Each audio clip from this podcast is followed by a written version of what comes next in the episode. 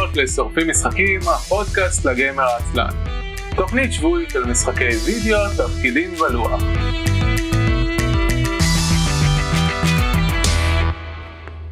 ערב טוב וברוכות הבאות לתוכנית השבועית של שורפים משחקים.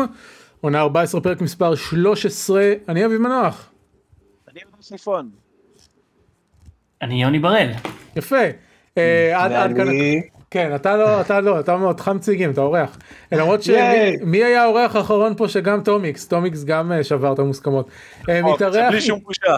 כן, מתארח איתנו בן כהן, שלום בן. היי, אני בן כהן. כן, בלי שום תארים מיוחדים. תפסנו בן אדם אקראי מטוויטר והבאנו אותו הפרק. גמרי. יהודה, אתה... כן, לא, ברור. טכנית, כאילו, עקרונית כן, טכנית מעולם לא נפגשנו. בגלל הצורה שהמערכת מסודרת. יהודה, אתה כזה בא והולך. המיקרופון שלך, כאילו, לרגע אתה חלש, ואז אתה חזק שוב, ואז... זר? דובר כרגיל. לא עשיתי דבר. לא יודע. אתה יודע, אולי הדיסקורד החליט, טוב, יש לנו פה יותר מדי מנחים לפרק הזה. אני אלך. הנה, עכשיו... לא צריך דיסקורד. עכשיו למשל, שמענו רק חצי משפט. חלק החשוב, אבל. כן, לא צריך. שאני אלך? יש לנו בצ'אט את שחר גרעין, נוקלס דון מטוויטר גם, שהוא אומר שהוא לא יאזין לפרק בשידור חי, כי הוא צריך את ההקלטה לזמן הנסיעות שלו. נברך אותו על הצטרף. יש פה עבודה חדשה. כן, נצטרף אותו על... אני לא יודע אם עשית לו אאוטינג, או שפשוט אני היחיד שלא קישר בין הכינוי שלו לשם שלו. הוא פעם אחת... לא, הוא פעם אחת דיבר על המשחק מילים הזה בטוויטר. היום הוא דיבר על זה בטוויטר. כן, זהו, היום הוא שמע את הפרק משבוע שעבר, שהיה לנו בצ'אט את שחר שעובד איתי, ואז הוא אמר שהוא היה צריך להיות גם בצ'אט, כדי שהם יהיו שחר ושחר ביחד. ואז הם אמרו שהם שחרים ביחד, הם לא כמו מגזורד, הם יותר כמו הייב. יש יותר שחרים, הם מתאקדים ביחד. כן, כמו, האנלוגיה הייתה הגף ממאס אפקט, שככל שיש יותר מהם ככה האינטליגנציה שלהם גדלה. עכשיו הוא משחק מאס אפקט, זה האנלוגיות שלו, אחר כך הוא משחק משהו אחר ויהיה לו אנלוגיה. זה נכון, ואתם מוזמנים ללכת לערוץ הטוויט שלו, שבו הוא משדר משחקים. נקשר אותו. כן. נוקליס דון. אני לא זוכר, נו. בסדר. בגלי לזכור דברים. הוא הספונסר של הפרק? לא, הוא לא הספונסר. נשמח אם הוא... כי זה נשמע כמו השלב של הפרסומות. כל הקהל שלנו זה הספונסר. רק שהם נותנים לי כסף, והם לא.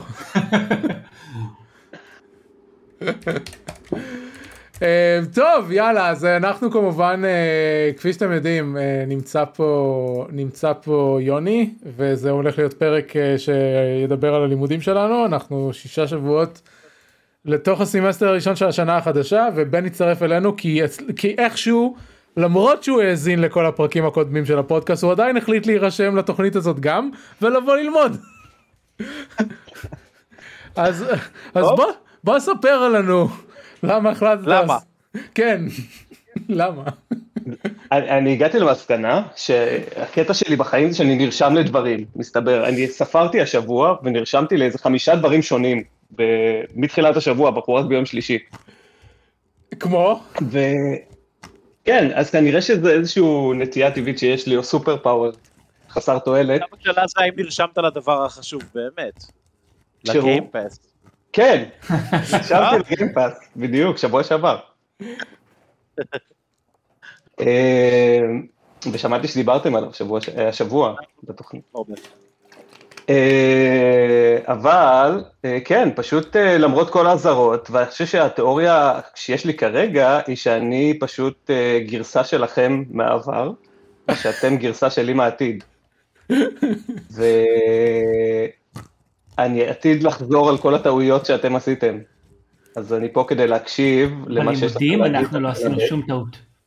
מה? זה כבר הטעות הראשונה שעשיתי הייתה להירשם לתואר. זה נכון. לא, זה לא נכון. לא, נו, הגענו בסוף השנה שעברה למסקנה שאנחנו סבבה עם זה. כן. אבל אני פשוט לא עברתי את כל התהליך של הפיתוח דמות שלכם, אז אני עדיין בשלב שבו אני מתמרמר, וכאילו, וקיקינג וסקרימינג נגד... כן, רק שאתה מתמרמר על הדברים הלא נכונים. ואתה צריך את הקאונטר פוינט שלא מתמרמר, שהייתי אני. כן, אין לי את הקאונטר פוינט הזה. זה נכון, אין לך... You don't have your Yoni to my Aviv. אבל זה, הקורס הכי טוב בסמסטר, אתה מתמרמר עליו, פיתוח מכניקות. נכון, אני בהחלט מתמרמר עליו. כן, אני חושב שזה גם חלק מהנטייה הטבעית שלי, כאילו, כי אני מאוד אוהב אותו, אני מאוד אוהב את מה שעושים שם, אבל אני מאוד נשאב אליו גם. ואני פשוט... לא מפסיק לחשוב על רעיונות חדשים כל הזמן, ואז אני נתקע על זה, וזה אוכל לי את כל הזמן שיש לי בחיים בכלל ובכלל. אז... אתה רואה, יוני, הוא שילוב של שנינו. מה? אני אומר, את השילוב של שנינו. השבוע השיחה ביני לבין יוני הלכה ככה. אנחנו מדברים על משהו שאנחנו צריכים להציג השבוע, יוני אומר, יש לי רעיון, אני הולך לעשות א', ב' וג' וד' ואני אומר לו, רגע, עצור, לא, אנחנו צריכים רק להגיש חצי א'. עצור. כן. חוץ מזה שגם אין לכם יותר את המרצה הטוב ליוניטי שהיה לנו, אז זה חבל לכם מאוד. אני לא מכיר אותו, אז אין לי נקודת השוואה, אבל אם אתה עומד, אני אצלם לך. אני בעצם סך הכל סבבה עם יוניטי, חוץ מעובדה שפשוט אין לי שום זמן לתרגל, אבל... כן. כי אני עסוק כל היום להמציא גרסאות כאילו של משחקי קופסה לקורס מכניקה משחקיות. או, אתה מאלה, אני אוהב אתכם. אתה מנסה גם כאילו מאפס, או שאתה גם משחק בטייבלטופ סימולייטור בשביל להמיר דברים, לדחוף לתוכו? לא הכרתי את זה. אתה רוצה לספר לי על זה? מה, אתה לא מכיר את טייבלטופ סימולייטור? יש לנו זמן לדבר על טייבלטופ סימולייטור, כן. אז טייבלטופ סימולייטור זה... זה משחק בסטים, אבל זה לא משחק, זה כאילו שולחן וירטואלי. זה סימולטור לטייבלטופס. בדיוק, זה סימולטור לטייבלטופס כולם, אפשר לשחק בו מג'יק, משחקי תפקידים, משחקי קופסה, יש בו מלא משחקי קופסה ברישיון, מקורי, שהחברות עשו וזה ממש טוב ואיכותי ומגניב, ויש משחקי קופסה שאנשים פרטיים עשו, ואז אתה יכול לקחת את הארט, בין אם אתה סורק את המשחק, בין אם אתה עושה, אם זה נגיד משחק שלך, אז אתה יכול להכניס את הארט כמו שאתה רוצה, ואתה שופך את זה למשחק. הקטע הוא שזה מאוד כמו משחק שולחני, אז לא תמיד יש, לא להכל יש מקרואים שבלחיצת כפתור מסדר את הלוח מאוד יפה. אז אם נגיד יצא לך לשחק בווינגספן, שזה משחק קלפים מאוד מוצלח,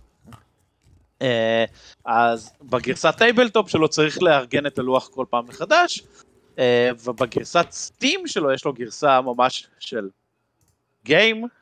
יש גרסה רשמית, נכון? של ווינגספן. כן, אז יש אותה גם בטייבלטופ סימולייטר וגם בסטים כמשחק בנפרד. אז במשחק בנפרד אתה עושה פליי נאו, ואז הלוח מסתדר, אתה משחק אותו וזה. בשני יש מקרואים, אז הם לא תמיד עובדים, ואז זה לפעמים הוא קצת מקורטב, והוא קצת עקום וזה. אבל זה חמוד וזה אחלה, והרבה קיקסטארטרים שרוצים להוציא משחקי קופסה, מוצאים דמו לטייבלטופ סימולייטר. אז נגיד יש... דמו של גלום-הייבן, שיצא קיקסטארטר שלו לפני זה 7 שנים, ויצא הקיקסטארטר של פרוסט-הייבן, אז גם היה לו דמו בטייבלטופ סימולייטור. אז זה ממש חמוד ו... אתה אומר דמו, אבל למעשה, נגיד ספציפית גלום-הייבן ופרוסט-הייבן, אני חושב שזה המשחקים המלאים, אולי למעט ה-PDF'ים של הספרות. לא, זה לא היה המלאים, זה היה ממש הדמו של הקיקסטארטר, זה היה כמה משימות הראשונות. כן, אבל היום אתה יכול למצוא שם את המלאים, והאיזק שלו כאילו זורם עם זה לגמרי. כן, היום אתה יכול למצוא... היום אתה יכול למצוא הכל, למשל סתם בשביל הקטע, יש שם את טליסמן עם כל ההרחבות ומקרואים נהדרים. עכשיו, Games Workshop, לא הוציאו את זה, מישהו הוציא את זה פרטי, ואז מגיע כל הקטע אם זה חוקי או לא, ואז היוצרים אומרים, בגלל שזה חינם, מותר לנו לעשות הכל, כי כל המשחקים כולם... לא, כי משחקי קופסה, אין מן הנמנע שתדפיס את המשחק בעצמך ותשחק בו עם עצמך. כן, for personal use. היוצרים, כשאתה אומר היוצרים, אתה מתכוון ליוצרים של טייבלטופ סימולטור. כן, כאילו, לא, נגיד, Games Workshop לא יכולים ללכת ליוצרים של טייבלטופ סימולטור ולהגיד, גנבו לי את המשחק, ואתם אומרים... זה לא לגמרי נכון. לא, הם כן יכולים... הם כן יכולים כי הארט עצמו עדיין שייך להם. הם יכולים להפעיל אמצעים משפטיים, אבל כנגד האנשים שהעלו אותם, זה גריי אריה. אני חושב שרוב חברות המשחקים עד עכשיו, כאילו, עד כמה שאני יודע, כאילו חלק ימצאו את זה לחלוטין, ואז כאילו הם מעלים גם גרסאות בתשלום והכל. חלק אומרים שכל עוד אין להם חלופה משלהם, אז הם לא נוגעים בזה, כאילו אכפת להם. בעיקרון, חברות משחקי הקופסה מאוד בכללי מחבקות את קהילות האונליין, כי זה מה שדוחף להם אחר כך את המחירות. קצת להחזיר. גם זה לא עבודה שלהם, זאת אומרת. נכון. אז הם מרוויחים, כי אנשים קונים משחקים, אני חושב שאנחנו רואים את זה, שאנשים אשכרה קונים את המשחקי הקופסה, כי הם רוצים לשחק את זה בבית, אבל כמובן שאין מי, בעיקר בפנדמיק, אבל אנשים עדיין קונים. וזה עדיין מוכר, ואז אם מישהו אחר עושה את העבודה של ליצור את הגרסה הדיגיטלית, ובינינו, זה נחמד לשחק את זה אונליין, אבל זה דורש מחויבות, אני חושב, יחסית גדולה מצד המשתתפים, ככה שזה לא מרגיש כאילו זה גונב, זה לא מוצר תחליפי למשחק דיגיטלי מלא. אני מסכים, בואו נחזור לנושא שהתחלת ממנו, רן בצ'אט, הוא שואל מי זה פוסטר בוי, הוא בצ'אט של דיסקורד, אגב, לא עשיתי פתיח בכלל. כמו שאמרנו, אנחנו עושים הרצינות בפודקאסט. כן, רן, אתה לא היית בפתיח, זה בנז, ילד פלא מטוויטר, אתה בטח מכיר אותו. רגע, אז תנו לי נעשה פתיח ואז אני אחזור למה שדיברנו. אז אנחנו שורפים משחקים בפודקאסט לגמר העצלן על כל המשחקים כולם. אנחנו משדרים בשידור חי בערוץ הטוויץ' twitch.tv/isl.me וגם בשרת הדיסקורד שלנו, אפשר לצרף אליו ב-isl.me/discord. הפרקים עולים לאתר isl.me בכל יום שני, אפשר למצוא שם את כל פרקי העבר והרשמה לאפליקציית הפודקאסטים מועדפת עליכם. זהו, אנחנו נדבר היום על מה אנחנו לומדים בשנקר בתואר שני לפיתוח משחקים, ואז כמה זמן שישאר לנו מבין מלא משחקים שבן ויוני ויהודה הביאו, אני מבטיח שלא נדבר על כולם. אז חזרה לקורס פיתוח מכניקות, רק רציתי להגיד שאנחנו... מה? כי דיברתם עליו שנה שעברה כבר, אז עכשיו זה השידור החוזר. זה נכון. רק רציתי להגיד שאנחנו השתמשנו במתחרים, לא בטייבלטופ סימולטור, השתמשנו בפרויקט האחרון, השתמשנו בטייבלטופיה. ג'ונו הכניס לשם, הכין שם את המשחק שבנינו. טייבלטופיה בגדול הוא חינמי, והמשחקים עולים כסף, וטייבלטופ סימולטור הוא הפוך. כן, כן. פשוט מצאתי שיותר קל להכניס assets לטייבלטופיה, וכמובן יכולתי להזמין אנשים עם קישור בלי שהם יצטרכו להתקין שום דבר. כן, זה היה נורא נחמד לפלייטסינג. ועוד כלי שהשתמשתי בו זה Playing Cards.io, שהוא אפילו עוד יותר פשוט. כן, פשוט עד לרמה שאת רוב הדברים אי אפשר לעשות שם. אבל אפשר לעשות איתו מספיק.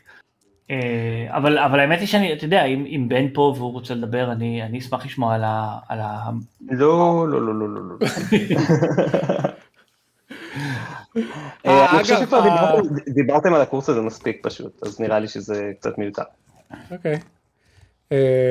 התשובה לשאלה שלך, למה כבר אין את התיקייה שנתתי לך עם הפרויקטים שלנו, זה כי אחד הסטודנטים מחק אותה? בטעות. בעיקרון הוא רצה לנקות את הדרייב שלו מדברים מיותרים, והוא חשב שהוא מסיר את זה רק לעצמו, והצטער שהוא הסיר את זה לכולם. יכול להוציא את זה מהטרש, לא? רק הבעלים, שזה המנהלת של התואר, יכולה להוציא את זה מהטרש. הבנתי. אז אנחנו מחכים. זה תגיע שלך. טוב, יוני, בואו נדבר על מה הולך איתנו השנה, ומה הולך מחכה לבן בשנה הבאה. פה. הקורס היחיד שאתה, לא הכנסתי פה גם את פילוסופיה של העיצוב, אין מה לדבר על פילוסופיה של העיצוב, לא, כאילו זה בסדר, זה קורס אקדמי סבבה כזה, כמו מיליון קורסים אחרים שלמדתי בתואר בתקשורת, המרצה מאוד מזכירה את המרצים שלי לתקשורת, אין בו שום דבר אחד, זה פשוט קורס אקדמי, זהו, לומדים, קוראים מאמרים, לומדים הגדרות, זה הקורס. לקחתי אותו ליטרלי, כי הייתי צריך למלא חלל בקורס הבחירה שלי, והוא היה בזום. יודע מה? אני רוצה להתחיל מהעניין הזה. ללמוד בכיתה, זה נורא והיום, אין לזה שום יתרון, יש לזה מיליון חסרונות, וזה משמעותית פחות טוב מהשנה הקודמת שהייתה לנו. הכיתה בשנקר, ואני יודע שאתם מקשיבים לזה, אנשים בשנקר, אז זה הפידבק שלי, היא בנויה לא טוב, אין בה עברור, האורות בה כואבים לי בעיניים ועושים לי כאב ראש, העובדה שכל השולחנות פונים פנימה, ולא כלפי המרצה, מונעת ממך, כאילו, אתה לא יכול גם לעבוד אל השולחן, וגם לדבר ולפנות למרצה, כמו שיש בכיתה סטודנטים רגילה, אנחנו בפועל לא משתמשים במחשבים של שנקר, למרות שזאת כיתת מחשבים, וזהו, ואני שורף, כאילו, אנחנו לומדים 6 שעות בשנקר ביום חמישי, ויש לי עוד 6 שעות נסיעה. אז it's not good. לשמחתי הרבה, כל שאר השיעורים מלבד יום חמישי אנחנו לומדים מרחוק, וסימסטר הבא כל השיעורים יהיו מרחוק, אז לא צריך עוד לשרוד הרבה. Comments for my colleagues, yes. לנו היה משהו מאוד דומה, והצלחנו איכשהו להשתחרר מהשיעור הזה ביום שישי של יוניטי, אבל השבוע, פתאום בחמישי בערב, הפילו עלינו את הבשורה שאנחנו חייבים להגיע למחרת, בצורה חד משמעית. וכששאלנו אחר כך למה, אז גילינו שמאיזושהי סיבה של, יש איזה ביקור של איזה סגן שקר כלשהו, וכולם צריכים לבוא ולתפקד בתור תפורה. אוי, אלוהים. רגע, במערכת יש לכם קורס אחד ביום שישי וזהו? כן. וואי, אני לא הייתי מסכים להגיע בשביל קורס אחד לשנקר בחיים. כן, וזה עוד הקורס שהכי מתאים להיות בזום, שזה כאילו אין שום היגיון ושום הצדקה לדבר הזה, אבל אמרו לנו שאנחנו חייבים, אז חייבים? זה מה שיהיה. הקורסים היחידים בשנתיים האחרונות שהייתה להם הצדקה להיות בשנקר זה הקורס אלקטרוניקה, שבאמת יש סיבה להיות במעבדה, והמעבדה זה לא כמו הכיתת מחשבים, ואני חושב הקורס VR שלכם, יוני, שזו הסיבה שלא לקחתי אותו, כי לא רציתי את המגבלה הזאת. אני לא חושב שהקורס VR מחייב את הנוכחות הפיזית בשנקר, ויתרה מזאת, בגלל שהשבוע אנחנו בעצם מתחילים לעבוד ביוניטי, אז למעשה אנחנו צריכים לעבוד מהבית, כי אנחנו צריכים לעבוד עם המחשבים שלנו. כן, האבסורד של להיות בכיתת מחשבים, שאף אחד לא משתמש במחשבים שלה. תענו. אוקיי, רנט אובר, let's לדבר על דברים טובים, או חלקית טובים. אז אתה רוצה לדבר על קורס VR, יש לך משהו מעניין להגיד עליו?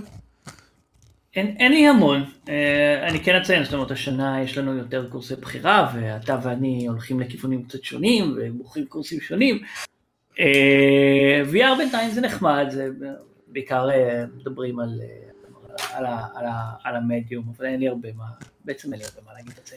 אוקיי. זה היה הרבה דברים, הרבה מילים כדי לא להגיד כלום. כן. אני רק אגיד, אתה אמרת לגבי הקורסי הבחירה וכיוונים שונים, אני ליטרלי לקחתי את הקורסי הבחירה בשביל שיהיה לי כמה שפחות קורסים מעצבנים, כמה שיותר קורסים בזום, ובעיקרון באופן כללי להקל עליי את הלוס. זה המחשבה שלי, פחות נושאים שמעניינים ויותר להקל עליי את הלוס. כי VR זה בעיקרון מעניין, אבל ידעתי שאני אהיה תלוי בחומרה ששנקר מספקת, ובחינתי זה היה, לא רוצה להיות תלוי בחומרה. כן, אז למה? כי זה בדיוק דורש את הקטע הזה של אני צריך לבוא, לקחת את הזה, להיות שותף עם מישהו על הדבר. בסדר, נכון, אנחנו קצת יצא לנו בסדר שהצלחנו to secure שני headsets. אוקיי, זה משהו אחר. איזה headsets קיבלתם? Quest 2. לא רע. אני כן אגיד על זה משהו? כן. שיש לי ריפט בבית, ואני עם הריפט שיחקתי לא מעט, בעיקר ביט סייבר כמובן, כן. אבל מה שקרה בשבועות האחרונים זה שאחרי שבוע, שבועיים ככה של הרבה, בואו תחקרו את המדיום, תשחקו כל מיני משחקים, ושיחקנו מלא משחקים ממש מגניבים ב-VR שמאוד מצוחן בעיניי. העובדה היא שבשלושה שבועות האחרונים שכבת האבק שמצטברת על הקווסט מתחילה להשתוות לשכבה שיש על הריפט. אני חשבתי שאני הזנחתי את הריפט בגלל החיישנים שלו ובגלל שצריך לחבר את זה למחשב וזה וזה, לא. מסתבר שזה לא כזה מדיום אטרקטיבי. זה נחמד, אבל זה... זה לא יותר בסדר. אני עדיין משחק 5 שעות בשבוע ביט סייבר. כן, אוקיי. זה הסוג של הספורט שאני עושה. עכשיו לקווסט 2 יש את האירלינק.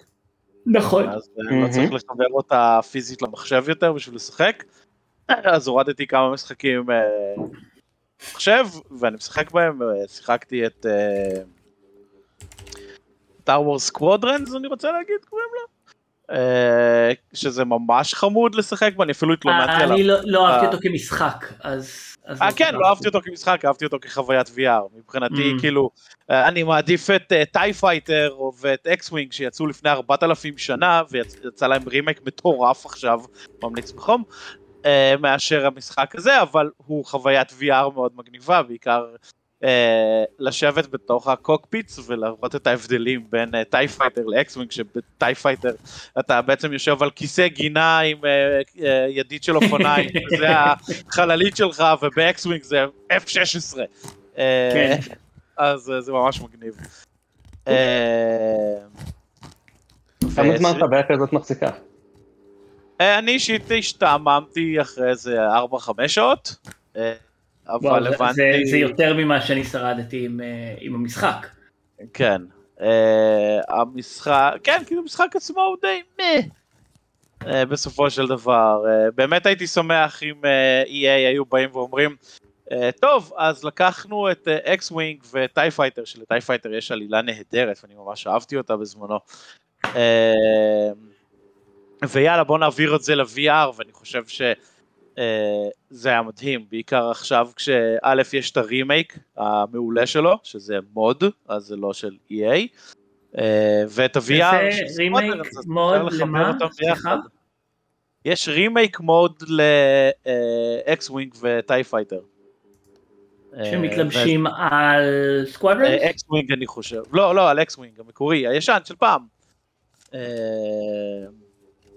וזה נראה מדהים, אז אני חושב שכאילו EA צריכה לבוא ולהגיד, אוקיי, בוא ניקח את הגרפיקה שלקחו במוד ההוא, ובוא ניקח את הדברים המגניבים שיש בסקואדרנס, ונחבר ביחד ונעשה X-Wing versus TIE Fighter, המשחקים האמיתיים, לא המשחק המחורבן שהיה X-Wing versus TIE Fighter, ב-VR, ואני חושב שזה יהיה ממש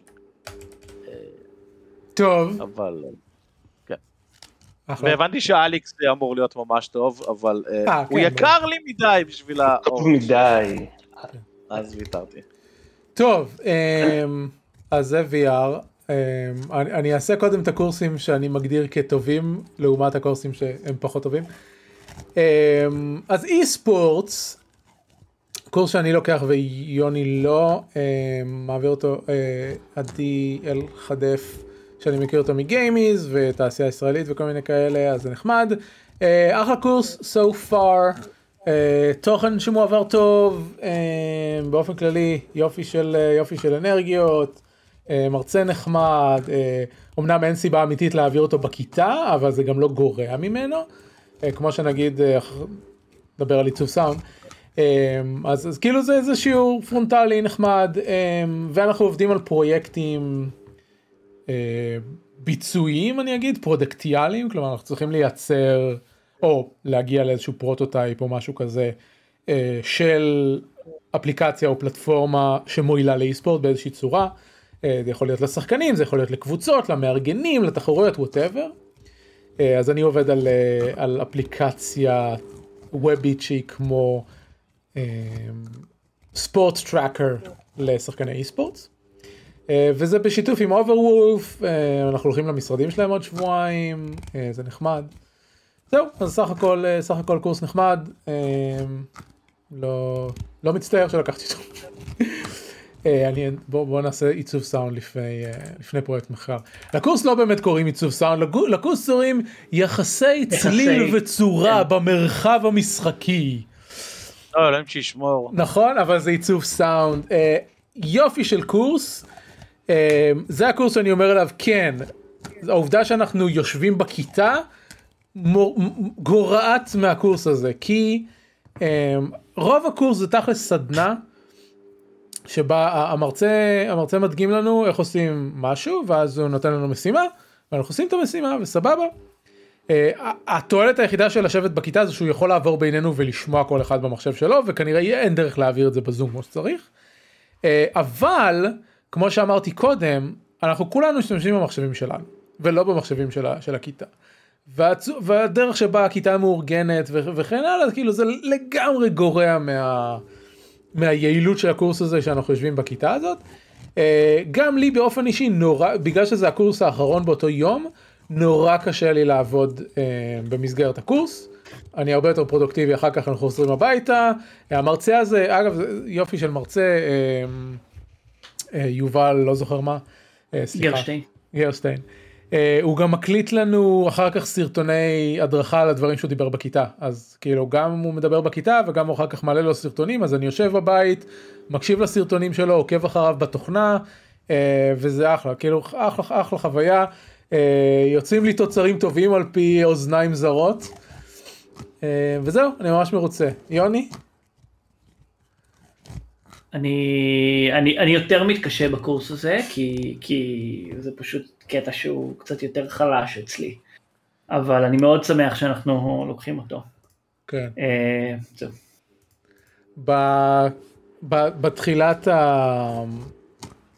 בתחילת הקורס, הפרויקטים הראשונים, המטלות הראשונות היו לקחת קטע מושתק ממשחק ולהדביק לו אפקטים, וזה נורא נחמד.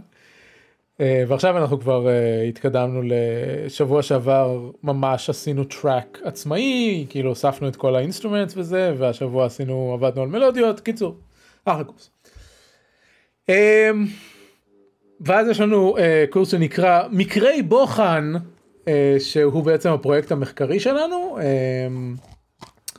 לאורך השנה הזאת, בסוף השנה אנחנו מגיעים לפרויקט גמר, והפרויקט הגמר יהיה פרויקט יישומי. עכשיו הם למדו קצת לקחים משנה קודמת, ועכשיו הם בסימסטר א' מושיבים אותנו לכתוב מחקר שילווה את הפרויקט, מה שהם לא עשו בשנה שעברה.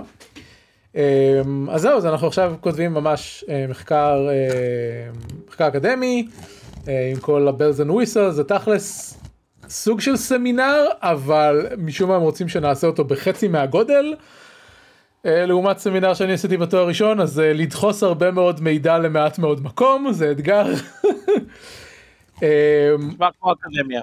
כן, זהו, אבל כאמור, אני נהנה מעבודה אקדמית, לא יודע לגבי יוני, אז אני סבבה עם זה. מה, אתה נהנה מהחלקים האלה?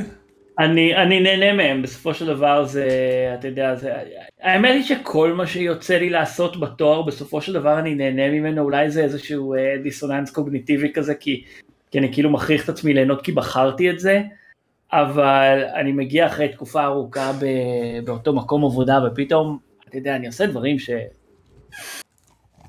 אוקיי, לא חשבתי על זה בכלל בכיוון הזה, ולא חשבתי שאני אמצא את עצמי נכנס, על מה אנחנו עובדים? אנחנו עובדים בסופו של דבר על בטל רויאל, כן? ג'אנר שאני מכיר אותו ברמה מאוד מאוד שטחית, ופתאום וואלה, אנחנו מחליטים שאנחנו מתעמקים בזה, אז יאללה, לא יוצא לי לשחק את זה, כי עוד פעם, המחשב שלי קצת לא סוחב הרבה מהדברים שאני מנסה לעשות, אבל זה דוחק את ה-comfort zone שלי, על הדברים האלה אני תמיד מודה. כן, כשאנחנו נגיע למתודולוגיה לא תהיה לך ברירה, כי אתה צריך לבדוק את הטראקינג. כן. תמיד יש את המחשבים בשנקר. ברור. טובים לפחות. מה? הם טובים לפחות? אני חושב שהם היו פעם, כן. כן, אני חושב שהם בסדר. ויש שם כאילו חשבון סטים של שנקר עם משחקים והכל. אז כאילו בעיקרון עשו את כל ההכנות כדי שיהיה שם כיתה טובה, היא פשוט לא משתמשים בה. זהו, אז הפרויקט המחקרי שלנו, כמו שיוני אמר, התחלנו ממשהו, כאילו היה לנו איזשהו רעיון על לבדוק משחקים כגורם חברות לילדים בתקופה של בידוד, כמו הקורונה, ואז הבנו, כאילו, עזרו לנו מנחים, להבין שבעצם אין לנו שום דבר יישומי בדבר הזה, אז זנחנו את זה ועברנו משהו אחר. אנחנו עדיין בודקים חברות במשחקים, אבל עכשיו אנחנו בודקים חברות בין קבוצות של חברים שמשחקים ביחד, ספציפית משחקי באטל רויאל. וזה מגניב, מצאנו מלא מחקר תומך. הרעיון שלנו הוא לא far-fetched, יש מספיק היסטוריה שתומכת בהשערות שלנו, אז זה נחמד, ויהיה לזה יישום פרקטי. מה שכן, בניגוד, אתה יודע, יוני, כשהתחלנו את השנה אמרתי, טוב, אנחנו בסוף השנה צריכים לפתח איזשהו משחק רציני שהולך להופיע בתערוכה, ובסוף הדבר מה שאנחנו הולכים לפתח זה יישום ולא משחק. אז קצת בניגוד לציפייה. זה מבייס אותך? לא מבייס אותי בכלל. אני סבבה, אני כאילו לא אכפת לי מהתצוגה של הנה יש לנו משהו בתערוכה, כלומר אנחנו עדיין נציג את זה, זה פשוט לא יהיה שייני כמו של דברים אחרים. ויש לנו גם ככה כל כך הרבה עבודה על דברים, אז זה לא ש כן אנחנו צריכים עוד משהו לפתח, ייי. עדיין יש פה עבודת פיתוח, כן, אתה יודע, אבל עבודת פיתוח שלא כוללת גם גרפיקה ומוזיקה ו כל הדברים. אבל זו עוד פעם פלטפורמה שאנחנו לא מכירים, כי זה לפתח את זה בג'אווה סקריפט. ג'אווה סקריפט יש לי קצת יותר ניסיון מדברים שעבד עליהם שנה שעברה. אבל בסדר. טוב, עכשיו נדבר על שני הקורסים הפחות טובים לדעתי בסמסטר הזה so far. הראשון זה כתיבה א-לינארית. סליחה רנארד. הקורס הזה זה שלו? כן, זה הקורס הפחות מוצלח הראשון שרנארד מעביר. והוא התחיל על רגל שמאל משבועיים שכל מה שעשינו בהם היה לצייר. ואף אחד מאיתנו לא הבין למה. זהו, ואז מהציור עברנו לאפיון דמויות ולקונפליקט וזה, אנחנו מתקדמים לכיוון מה זה כתיבה הלינארית. ואז כשיעור אחרון סוף סוף אמרו לנו, שזה היה השיעור החמישי, אמרו לנו מה התוצר שאנחנו צריכים להגיע אליו בסוף. ותכלס הדבר שהכי הפריע לי בכל השתלשלות העניינים הזאת, זה שבשיעור הראשון של הסמסטר לא אמרו לנו, הנה מה שהולך לקרות הסמסטר, ומה שאתם צריכים להגיע אליו בסוף, ואנחנו הולכים לעשות א' ב' ג'. ופשוט עשינו כל מיני משימות אני לפחות לא הבנתי מה הקשר בינם לבין מה שאנחנו לומדים. אבל עכשיו זה קצת יותר ברור, ונראה שזה הולך להיות כיף לקראת הסוף שלו. כאילו אנחנו הולכים ללמוד כתיבה לינארית ולייצר תוצר משחקי שהוא סטורי גיים כלשהו, כאילו סוג של או פוינט אנד קליק או ויז'ואל נובל או טייל טייל שכזה, כל אחד ובכמה הוא רוצה להתאמץ. אני לא רוצה להתאמץ. אז כן, זה מה שהחליט בקורס הזה. יוני יאיר דברים נחמדים בניגוד אליי, כי הוא מסתבר, יש לו רקע שאני לא ידעתי עליו. איזה רקע? סבלתי את החרבות והגרזנים שלך. כן, גם אני אהבתי. מה, יש לך, אתה אמרת לי שעשית ווב קומיקס. נכון. אני ווב קומיקס לפני 23 שנים. אני חושב. היה ווב לפני 23 שנים. הייתה פלטפורמה בשם קינספייס. זה היה ה-Great Expansion, או איך יש שם לזה באבולוציה, נכון? Great Expense? לא, לא, לא, לא, לא, זה כשיש פתאום התפוצצות של, כן, של מינים. והיה פיצוץ מטורף של ווב קומיקס, היה סי של, ההתחלה של הסי של פני ארקייד, ו-PVP, וסלאגי משהו, אני לא זוכר איך קראו לו, זה בדיוק כשאירן ואביב התחילו, והייתה פלטפורמה בשם קינספייס, שהייתה לדעתי הפלטפורמה הראשונה של, זו כאילו מערכת CRM כזאת, שאתה טוען אליה את הקבצים, ואתה ממספר אותם, ואז היא מחוללת עבורך את הדפים ואת הארכיון ואת את הוויו הזה של הלוח שנה שהיה כל כך סטנדרטי באותה תקופה, וקפצנו על הפלטפורמה הזאת והעלינו איזה ווב קומיק משלנו, ורצנו איזה אני חושב כמעט שנה, שנתיים אפילו. לא היה לך רקע, עשית שנתיים ווב קומיקס. חצוף. אבל השתיק שלי היה שהכל מוכן מראש ואני מסדר את זה בפלאש. בסדר, ככה יש קטעים ב-Up to 4 Players שאביב הלכה לחופש והיא השאירה לאירן טמפלייטים. אז הוא הרכיב סטריפים מטמפלייטים שאביב השאירה לו. זה מצחיק כי היה לנו סטריפ של סטאר וורס שהוא היה עושה את זה. נכון.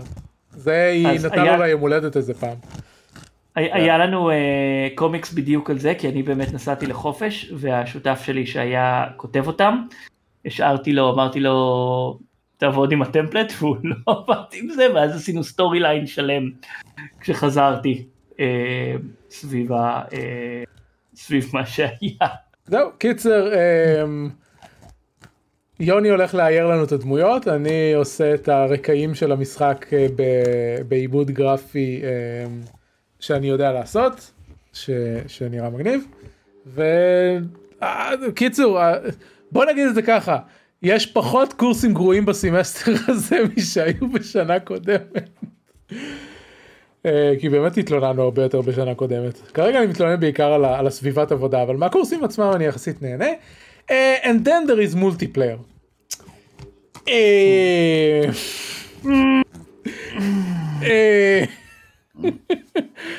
אז פה באמת יש מרצה חדש ואני מצטער דורון, והמרצה שלנו ליוניטי שנה שעברה, ערן וייס, היה באמת ממש טוב, שהוא העביר לנו את קורס AI שהיה קורס מאוד מוצלח וקיבלתי בו 100 ולכן זה הקורס הכי טוב אי פעם.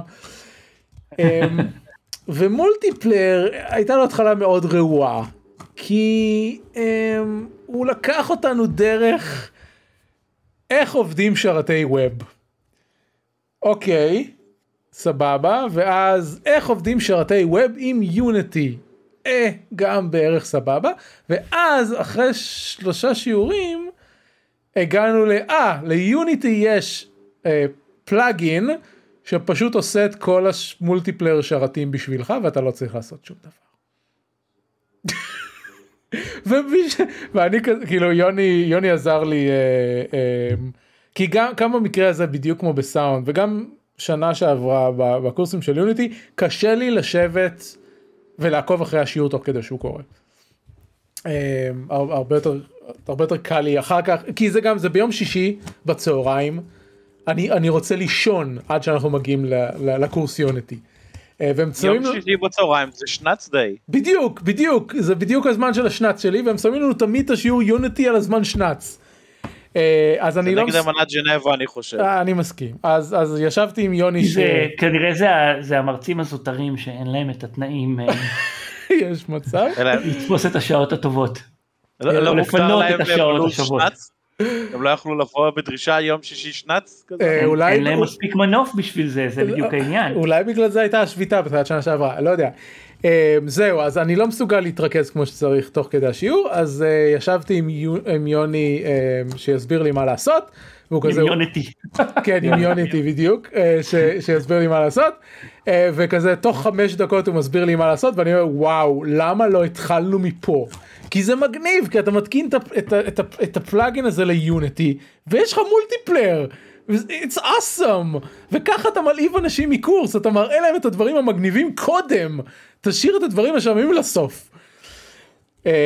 אז הייתה התחלה מאוד רעועה לקורס הזה, ואז בשיעור האחרון, הוא כזה לימד משהו שלוקח רבע שעה על פני שעה וחצי.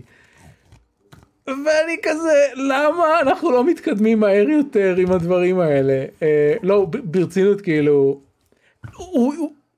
מבחינה מקצועית הוא כנראה יופי של בן אדם, יש לו ידע, הוא מעביר לנו את הידע, רק ש-90% ממה שהוא מעביר אנחנו לא צריכים. זהו, זה הקורס מולטיפלייר. יוני, הערות? היה את זה שנה שעברה? כן, אבל עם רן. That's the point.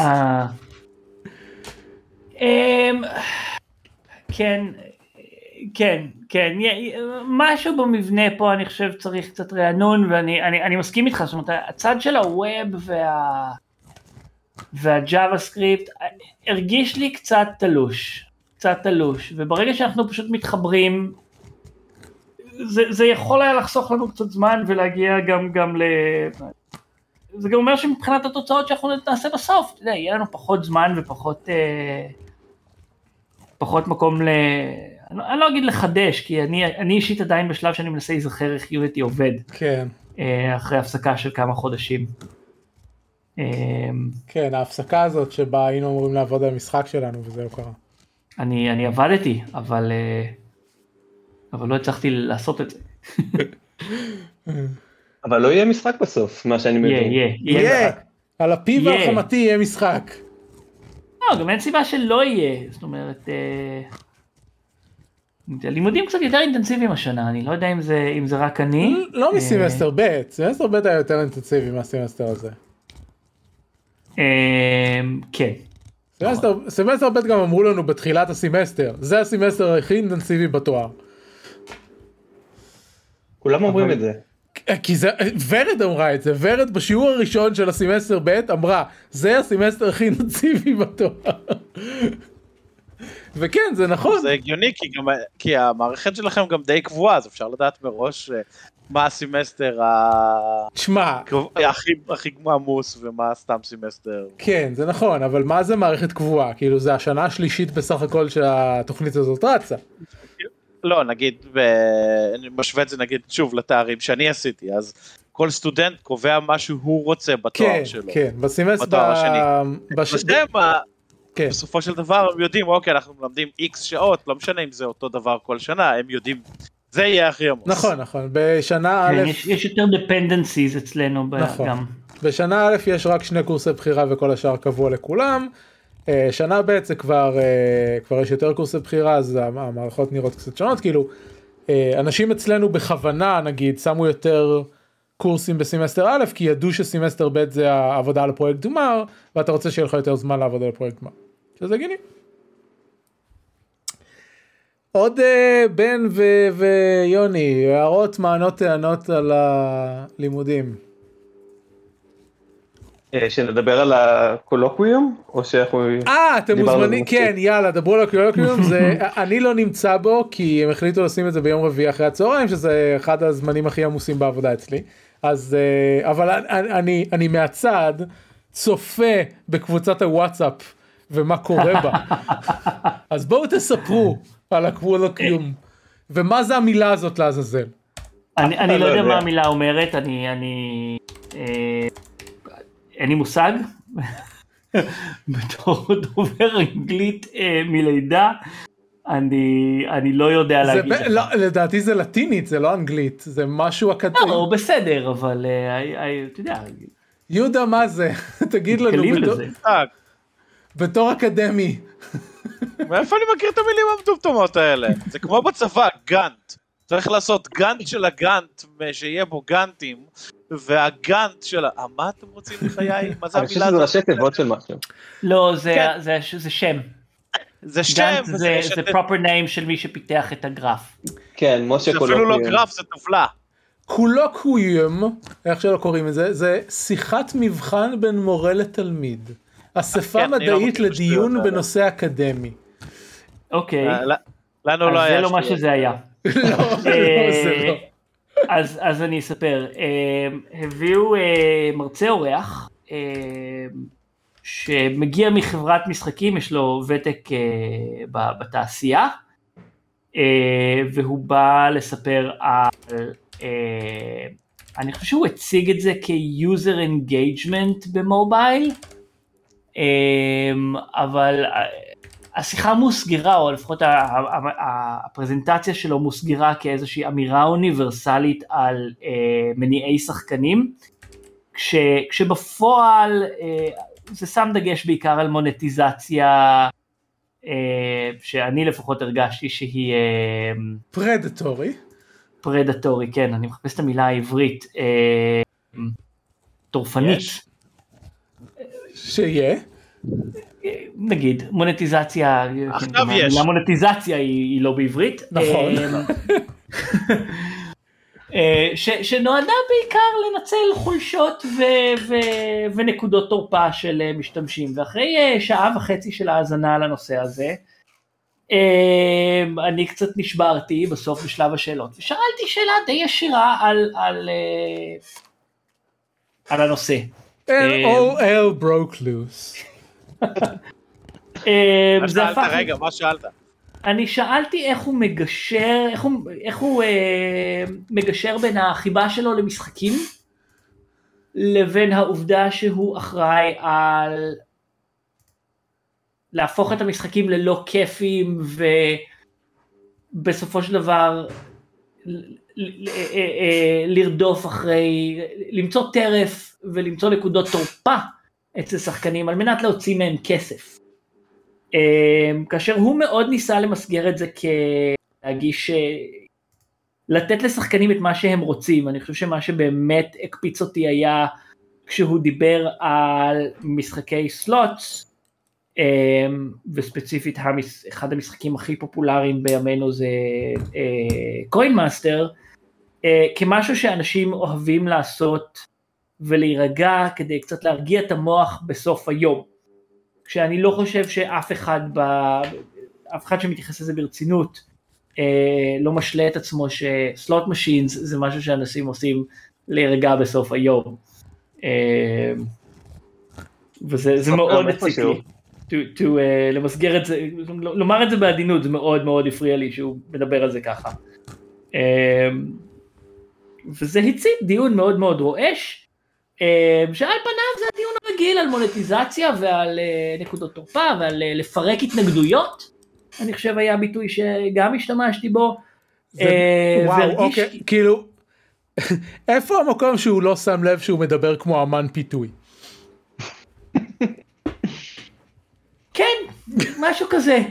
ואני הרגשתי שאנשים שהיו איתי בשנה, אני לא זוכר בדיוק מי זה היה, אבל זאת אומרת, היה איזשהו קונצנזוס שאנחנו באמת לא מרגישים בנוח עם הצורה שהנושא עובר. לעומת את הקונצנזוס בשנה א' זה שהם רוצים לשלוט אותך מעץ גבוה. כך שמעתי. כן, בן, פרשננו לענייני שנה א'. אני לא חושב שהקונצנזוס הוא שצריך לשלוט את יוני מעץ גבוה, אני כן חושב שכן הייתה הסכמה, זאת אומרת, דיברנו על זה יום אחרי זה, ואתה יודע, כל היום היו דיונים סוערים לאורך כל הדבר הזה, זאת אומרת, כל קורס התחיל ב-20 דקות של, שמעתם מה קרה אתמול, כי זה כאילו היה פרק בתוכנית ריאליטי כזה, של משווים ליד הבוטר. אתה ממש אג'נדה סטר. אני? יוני. אני חשבתי שאתה מדבר אליי, כי אני הדלקתי את יוני לפני זה. אז אתה אשם בכלל, הבנתי. אבל סך הכל, כן הייתה הסכמה שמדובר בדבר פסול, אבל שהדבר הפסול יותר זה שיוני העיר לו ודיבר אליו לא יפה. הבנתי. אז יוני, אם אתה רוצה לנצל את ההזדמנות ולהתנצל לפני הקולוקיום מחר, אולי זה... זה ליטרלי אחד מהטיעונים... למה יוני היה חצוף? לא הבנתי. או לטענתו זה היה חצוף, כאילו. לא, הוא לא אמר כלום, דרך אגב. הסטודנטים חושבים שזה היה חצוף. הפידבק מהמרצה היה יחסית חיובי, במובן הזה שהוא מאוד שמח שמאתגרים אותו, ומעלים שאלות חשובות לדיון. כן, זה א' ב' של שוביניסטים באינטרנט, יותר חשוב להיות נחמד מלהעלות בעיות אתיות. אוקיי, היה עוד אחד מאז? לא היה עוד אחד. אוקיי, מחר אמור להיות הבא. מחר יהיה. כן, שגם אני לא אהיה בו. שגם לפחות מבחינת רשימת המרצים האורחים, נדמה לי שגם הקולוקיום הבא אמור להיות... הם כולם כאלה. כן, מישהי שהיא ממש VP מונטיזציה באחת מהחברות. כן, שירו רונן, סמנכ"לית קריאטיב חברת משחקים, DGN, שאני מושג מי... החברה, לא... זה מה ששלחו לנו היום להרצאה מחר. אז יכול להיות שה-VP מונטיזציה היא זאת שלא הרצתה לנו שבוע. יכול להיות. אני רוצה לנצל את ההזדמנות הזאת לשלוח על פני גלי היתר בקשה חמה מכל הלב לכל מי שמאזין לנו. אל תגיבו בריפליי אול למייל ששולחים לכם. כן. זה כל מה שרציתי. טוב, בואו, 10 דקות, בן, תבחר משחק אחד. וואה, רק אחד? כן, אין זמן, תבחר משחק אחד. אתה יכול שניים מהירים? כן, אתה יכול שניים מהירים. אתה יכול לבחור את מטרויד ולדבר על איך נתתי לך את הקונסולה. כן, אביב נתן לי את ה-3DS הישן שלו, מה שאפשר לי לסגור המון פערים, כי... בעצם ניסיתי לשחק ב-3DS כבר הרבה פעמים בעבר, אבל זה לא עובר טוב, בלי הפורם פקטור של המכשיר עצמו. אז מה שאני כן משחק, התחלתי לשחק את מטרויד בזמן השיעורים. זה לא בסדר, אתה צריך להקשיב. פעם אחת שיחקתי בזמן השיעורים. אני שיחקתי יום שישי שלם פארקריי 6 תוך כדי השיעור. וסך הכל ממש אהבתי אותו, הוא מונע ממני כרגע אפילו לשחק את מטרויד פריים, לא פריים, את מטרויד דרד, שיושב לי כרגע על השולחן, כמשקולת נייר. איך זה קרה שכאילו יצא משחק חדש, ש19 שנה כל העולם מחכה לו ואתה כזה, אני אקנה אותו, אבל אני אשחק בישן. כן, אני רוצה לראות מה קרה בפרקים הקודמים. כאילו זה לא בדיוק... כן, אני אגיע לזה מתישהו. בסך הכל זה משחק ממש מגניב, אני ממש התרשמתי מהגרפיקה של ה-3DS, שזה הפתיע אותי ממש, כמה האפקט של ה-3D הוא ממש מרשים. יש לך סתם שאלה? מה זה? יש כמה 3DSים, יש את הסתם 3DS עד ניו אקסל. יש לו את הסתם 3DS שאני קניתי ב-2015. הראשון. כן. אתה זוכר אז כשהתחלנו את הפודקאסט וקניתי 3DS בשביל לשחק משחקי פוקימון? זה. אז כן. אוקיי. תמשיך. לא, כי לי פשוט יש את ה... לי היה את ה-3DS הראשון, ואז הוא נגנב, כי פרצו להורים שלי הביתה, וקניתי את ה-New 3DS XL, ואז כזה, וואו, זה הרבה יותר מגניב. וואו, כן, אני ממש רוצה את ה-XL עכשיו, כי הדבר שממש קשה לי איתו, הגרפיקה שלו ממש מגניבה, אבל הוא קטן, הוא ממש קטן באצבעות, הוא ממש מפרק אותי, כאילו, אז נראה לי שהוא ממש שווה לשדות. בידיים של הבן שלך זה לא נראה כזה קטן. כן, הוא בן 5. כן, חושב שזה באמת מתוכנן לילדים, וכל מישהו מעל גיל 8 נראה לי קצת צריך לעבור לאקסל. יכול להיות שאתה יודע, זה גם, אם קצת להיות גזען, מתוכנן ליפנים. לא, כאילו באמת, הם קטנים יותר, אז יכול להיות שלהם... אז האקסל זה כאילו הגרסה מוגדלת בשביל לא יפנים? לא, פשוט יכול להיות שאין להם, לרוב אין בעיה להגדיל את הדברים כשאתה, יש לך יותר מרווח ארגונומי להשתמש בו, אבל בגלל שזה קטן יותר, אז יכול להיות שלהם זה לא מפריע. טוב, moving on. אז שנדבר על סלסט או שנדבר על Half-Life אליקס? לא יודע, מה שאתה רוצה לדבר עליו. אוקיי, סלסט מגניב. אני לא חושב שדיברו על סלסט בפודקאסט. לא דיברתם? לא הרבה. אוקיי. רגע, על איזו פלטפורמה אתה משחק סלסט? על הסוויץ', שזה ממש מגניב, כי אני יכול לשחק בו בדאונטיים, זאת אומרת, בזמן שאני עושה משהו אחר, וזה מסוג הדברים שפשוט אני כל כך נכנס אליהם, שאני לא יודע מתי להפסיק. כי זה ממש קלאסי של כזה, עוד סיבוב אחד, עוד סיבוב אחד, עוד סיבוב אחד, אחד בלילה, כאילו. הוא מהמם. אני סאקר של פיקסל ארט, והמוזיקה שלו מדהימה, ונגיד למשהו, לדברים דומים כמו סופר מיטבוי, פחות התחברתי, אבל איכשהו סלס ממש ממש מצליח לאפשר את החוויה של, הוא מעביר משהו, את כל הדברים שסופר מיטבוי לדעתי ניסה להעביר, אבל בצורה יותר טובה. אני חושב שמה ששמתי לב בסלס, לפחות במעט ששיחקתי בו לפני שהוא הכניע אותי, לעומת סופר מיטבוי, זה אם דיברנו בזמנו על נגישות וכולי, אז מלבד האסיסט מאוד הנהדר שלו, הוא לא מעניש אותך כמו שהוא מתגמל אותך על לעשות מעבר. אז כל שלב כמעט אתה יכול יחסית לעבור מקצה לקצה ולסיים אותו, אחרי כמה ניסיונות, אבל אם אתה רוצה להשיג את האקסטרטות, או את המעבר הסודי, אז אתה באמת צריך לשלוט בו יותר טוב. ובסופר מיטבוי, זה ההפך. אם אתה לא מצליח לשפר את היכולות שלך בצורה מאוד מאוד אגרסיבית, אתה תיתקע. ופשוט לא תצליח לסיים את השלבים. כן, אני ממש אהבתי את העובדה שהם ממש על ההתחלה, אומרים לך, טוב, הטוטים האלה זה לא ייתן לך שום דבר, אתה פשוט גרם לי לוותר עליהם לחלוטין. ובסופר מיטבוי, אם אתה כבר מזכיר אותו, אז כן, תמיד מראים לך את השאדוס ואת כל הגרסאות שלך הקודמות שמתו, ופה זה פשוט לא קיים, זה די מעודד אותך פשוט להמשיך לנסות ולנסות ולנסות בלי לתסכל אותך. אז אני ממש... אני לא מצאתי קודם, אני לא יודע על מה אתם מדברים. שמה?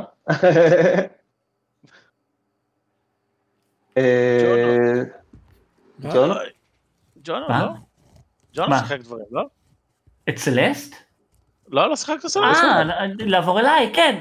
אם אני צריך לבחור משחק אחד לדבר עליו, זה Unpacking. אני שחקתי את הדמו, ועכשיו הוא יצא בגיימפאס, וזה פשוט משחק שהוא עושה כל כך מעט, ועם המעט הזה הוא מצליח לעשות כל כך הרבה, וכל פעם שנדמה לי שהם מיצו את המכניקה, הם מכניסים עוד איזה משהו קטן שאפשר לעשות איתו, זו יצירת מופת, חד משמעית. זה אני חושב אחד הדברים, הוא מצליח גם כמכניקה מעניינת, גם סטורי טלינג סביבתי, בלי שיש לך דמות, בלי שיש לך דיאלוגים, כלום. והוא מצליח להתעלות פשוט על המגבלות שלו ועל מה שאתה חושב שזה יכול לעשות, שלב אחרי שלב. יש את הדברים, את הסיקרטס, או לא? יש סודות, אני גיליתי במקרה כמה סודות ספציפיים, אני לא יודע איך למצוא את האחרים. זהו, כאילו, היוצרים של המשחק בדיוק עכשיו צייצו שאף אחד עוד לא מצא את כולם, ומה שיש, יש שם סודות, כאילו מצחיק, אני לא אספר אותם, אבל יש שם סודות כאילו של, טוב, זה חמוד וזה חמוד, ואז יש שם סודות, פאק, זה מורבידי. אבל זה ממש משעשע. אם אתם רוצים, אני אגיד לכם off the air את הסוד הכי מורבידי שיש במשחק. אני עוד לא סיימתי, אני ב-2015 אני חושב, אבל אם זה לפני זה, אני אשמח לשמוע. הסודות זה בגדול דברים שאתה שם בלוח, זה לא, כאילו, זה לא מספיילר את המשחק או דברים כאלה, כאילו, זה סתם... achievements של סטים ואקסבוקס וכאלה. כן, כל מיני דברים שאתה מסדר במקום הנכון, או שם קונפיגורציות מגניבות. איפה אפשר להציג אותו? גיימפאס, או בכל הפלטפורמות. כן, בהכל וגיימפאס. כן, בדיוק. הלכתי להפגין. טוב, יהודה, מחקת את עצמך? כן, נו, רק שיחקתי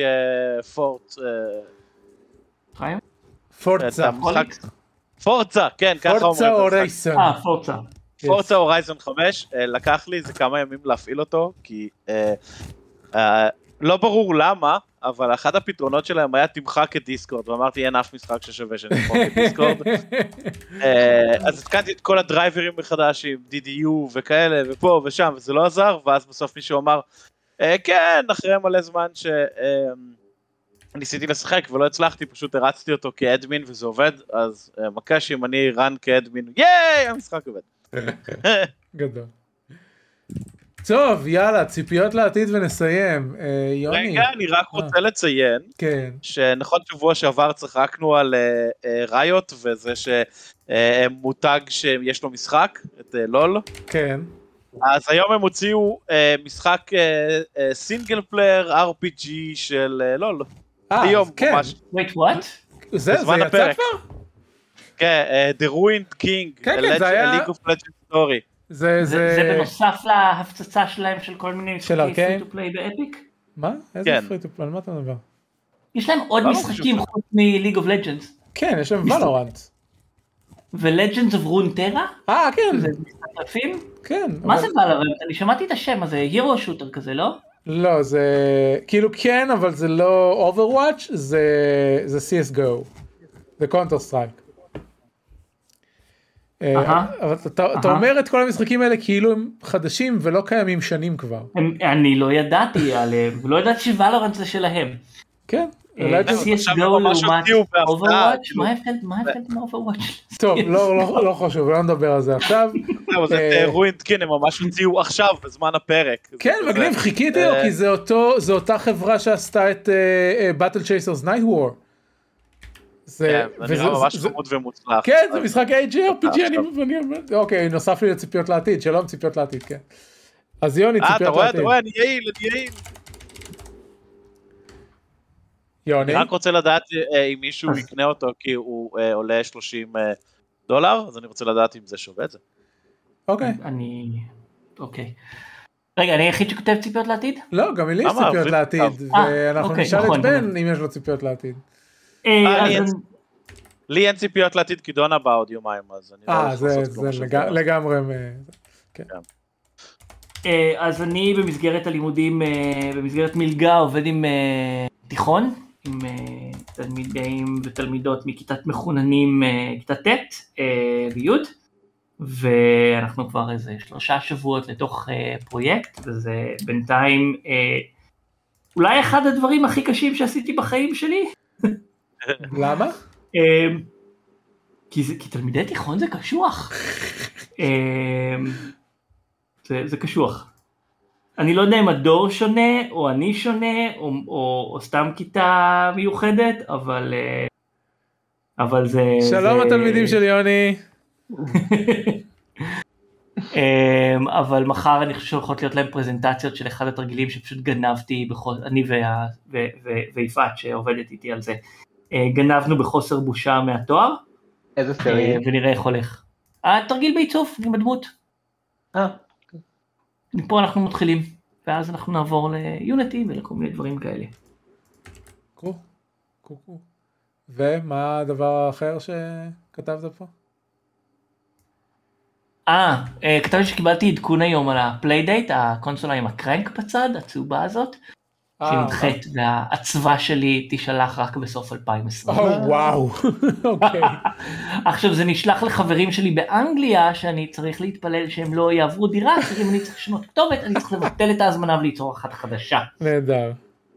ואז אתה עובר לסוף התור. כן. אתה לא יכול פשוט לשנות כתובת? לא.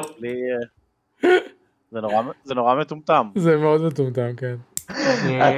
אתה מדבר פה על קונסולת גיימינג עם מנואלה, אז אני חושב שזה די בהגדרה, כאילו. בסדר, לא, עדיין, כאילו, זה ברמת ה...